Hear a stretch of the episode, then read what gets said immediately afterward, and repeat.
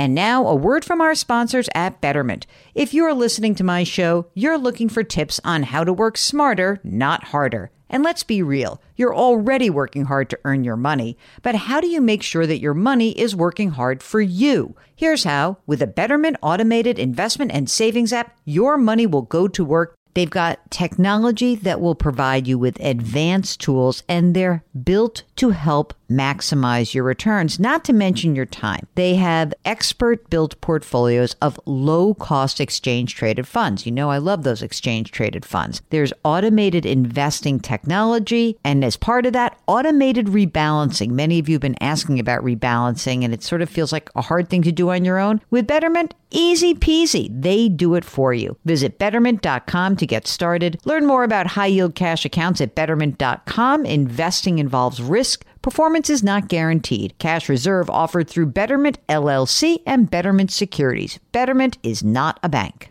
With Fidelity Wealth Management, a dedicated advisor can work with you on a comprehensive plan to help you reach your wealth's full potential. Plus, you'll have access to specialists in estate planning strategies. So you're not just growing and protecting your wealth, you're sharing it. More at fidelity.com slash wealth. Investment minimums apply. Fidelity Brokerage Services LLC, member NYSE SIPC.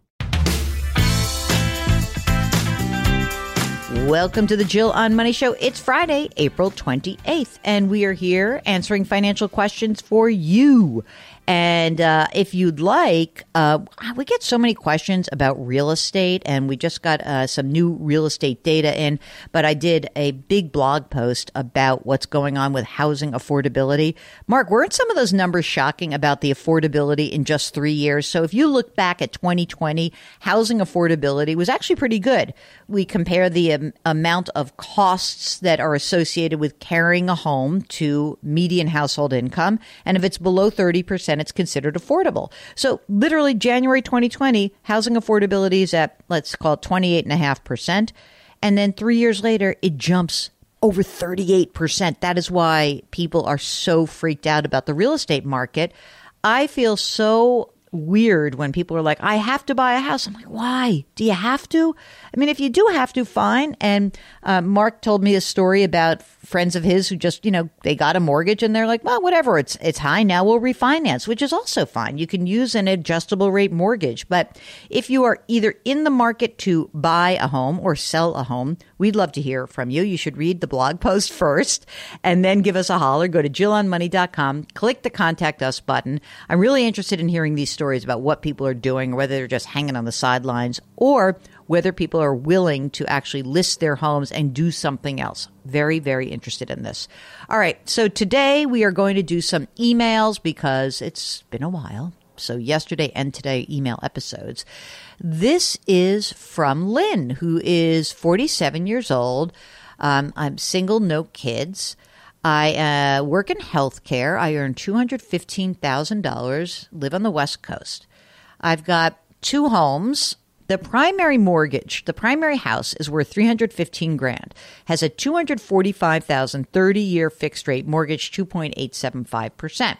The rental property, oh my god, $800,000 with a $120,000 rental property balance on their mor- on that mortgage, 15 years, 8 years to go. I wish that were flipped. I wish we had 30 years on that one. Okay. $384,000 in a pre-tax retirement, rollover Roth 30 grand, two non-retirement brokerage accounts, almost a half a million dollars. I'm maxing out my workplace retirement plan. I was using a Roth 403b. I changed it to a regular. I've got an employer match. Um, so here are the questions. I was late to the Roth until I kept hearing Mark advocating for it, so I started a few years ago.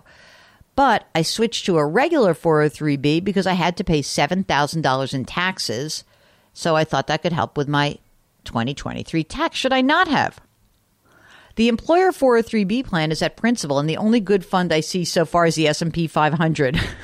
Mark, should she have not switched to pay her tax bill? Uh, I would say that was a mistake. Uh, maybe change your withholdings at work. Uh, you know, maybe you're not having em- enough withheld, but she's young. She has a lot of money already. I-, I would start doing the Roth now. And she's has a lot of money pre-tax retirement balance right now that's like kind of feels like almost like fine and manageable, but it could get so compounded over the next 20 years if she keeps putting money away in pre-tax. So she's investing 4 grand into her investment accounts and she wants to know should I do $4,000 once a month, spread it out? Eh, doesn't matter wherever whatever works for your cash flow. I think four grand a month or a thousand dollars a week is amazing. Can you imagine that, Mark? Boom, a thousand dollars a week. It's a very good savings rate. She says, I count my non-retirement account as part of my overall retirement. Am I on track at, uh, for retiring at a normal age of 65? Could I retire a little early at 60? Yeah, of course. You're, you're like absolutely killing it. Um, should I max out 403b and contribute only up to the match? And I, I think you're going to have to listen. This is what I would do in terms of investing. I think I would use the 403b. Use you can put all the money in the in. You can just basically go crazy and say put it all in the S and P 500 for all I care, and use the other in, investment account to maybe invest in other asset classes right? That way you're actually using the best of your employer 403b and you're using everything else for your other investing. One thing I would actually really think would be helpful for you in terms of managing your tax liability is inside of your non-retirement brokerage account at Vanguard. What about using a California municipal bond fund? Maybe you can use that as a fixed income product for yourself, manage the actual tax liability. You can do that right at Vanguard. So I think that would be worth it. Oh, this is funny. Can I buy a new car? Mark, can she buy a new car? yeah, she can afford to buy a new car. She also asked if she should keep or sell the rental. I know this is interesting. I was saving that for the last thing. Okay, so here's the question about the rental that I have for you. Right now, you have an $800,000 property with only a $120,000 mortgage and there's only 8 years to go on that mortgage. That that you have a ton of equity in that home and if the only thing that that home is doing is paying your mortgage with somewhat positive cash flow, you didn't say by how much. I need to know whether that that rental property is working for you. I think, in my mind, if you don't like having the rental property, you can sell that, pop the money into the investment account. You can do whatever you want. Then you're certainly on track to be able to retire by age 60. I mean, I think you're probably on track anyway. But I need to know details about this mortgage, about this uh, this rental property. How is it working? What is it generating? This is really important. Bianca says, when you and Mark talk about estate documents, what are those exact documents? I understand the need for a will, a power of attorney, and advance healthcare directive, but does everyone need a revocable trust? Bianca gave us a, a link to an article on nolo.com about a living trust. She says, it seems that we fit the case of not needing a living trust at this moment. So let's find out about Bianca. She's 40, husband's 45.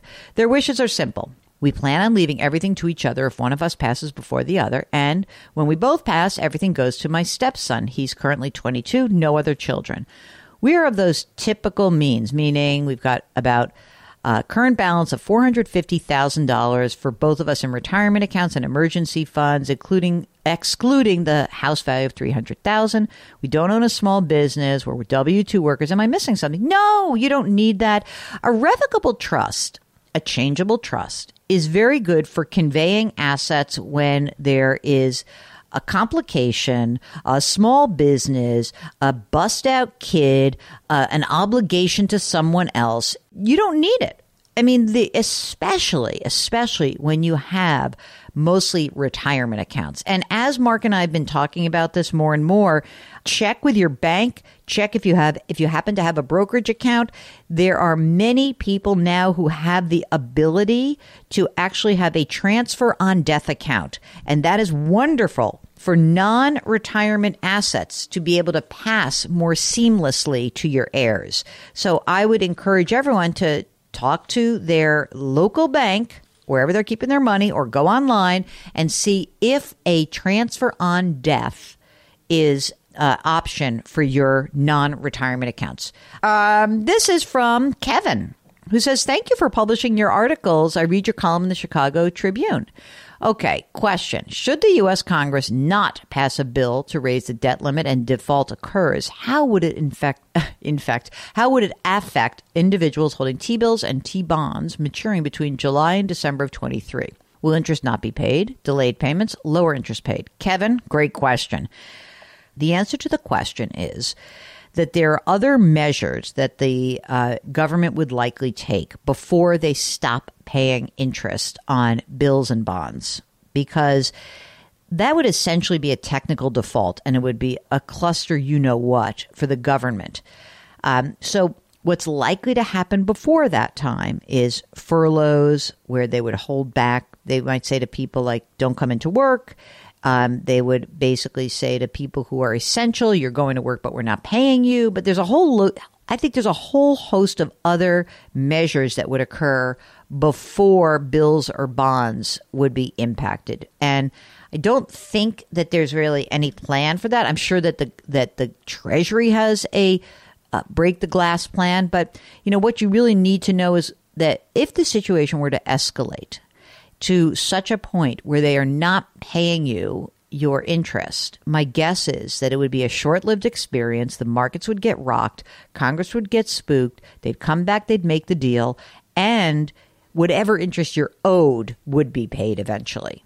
I think that's probably a pretty good bet. Bruce writes Does it make sense to sell some brokerage bond mutual funds that are down around 5% for the past year and put the proceeds in a one year 5% CD? I could recoup my losses, eliminate some market risk exposure in these uncertain times when the market gets back to normal and savings rates drop. I can jump back into the market. I'm 72 and retired. Bruce, I bet that you never would imagine that many people have thought that very same thing. The problem with your your philosophy is I don't know when the market gets back to normal. I don't know what's going to happen. And what's likely more likely to occur is that by selling out of those bond mutual funds that are down, right? You lock in the loss and as they come back, as prices start to increase, you are not enjoying the actual ride back up. You're stuck in your CD. And then at that moment, when the CDs, after they're maturing, what ends up happening is you're stuck having to buy back into the bond mutual fund after they've already recovered a lot of those losses. That said, is there some money in there that you just say, I'm never putting back in the bond market? Then you could use CDs, but just know that there's interest rate risk in that what you're going to say is, I'll put the money in for 5% now, but in a year, the rate might be 3%. And so, what I think makes more sense is to really look at the amount of risk you have in the overall portfolio, determine what you want in or out of those mutual funds, and, you know, stick to your game plan try not to time the market because that's exactly what you're asking. You know, when you write a, a, a, statement like this, and everyone listening, you know, I know we've all thought it. When it gets back to normal, I don't know when that when is. It's so difficult to project. This last email is from Teresa, who wants to know how do you cancel life insurance? Ah, okay. So here's the thing. Before you cancel an insurance policy, there are some questions that are always worth ans- asking the insurance company. Number one, is there a tax event if I cancel this insurance policy? That would be the type of insurance that has a death benefit. I don't, I'm not saying you shouldn't get rid of the policy, you know, because of the tax event. It's just that I want to know what it is. When you cancel an insurance policy that has cash value, the determination as to whether or not you pay taxes is based on how much money you put into the policy and what it's worth. If you put money into the policy, let's say you put $15,000 into the policy, the cash value is $30,000. The difference between what you put in, the cost basis, and the cash value that you get out, the 30,000, that $15,000 is taxed as ordinary income. Okay? So before you cancel any policies, Teresa, do me a favor, find out whether or not you have any tax hit that's coming. And if you do, then just make sure you set aside the right amount of money. And before you give up that policy, just make sure you really don't need it because um, it's tough to get it when you do need it. Okay? Uh, I think that's it, my friends. It is Friday, and that means that we are uh, going to do some business.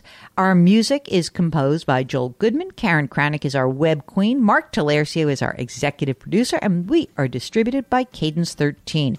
All right, don't forget on the website, all sorts of great stuff. You got the book, The Great Money Reset, our Jill on Money Live, our quarterly webinar series, and new extra content that's going up there. So check out our Jill on Money Live, our next webinar coming up in June with Dave Stachowiak, host and founder of Coaching for Leaders.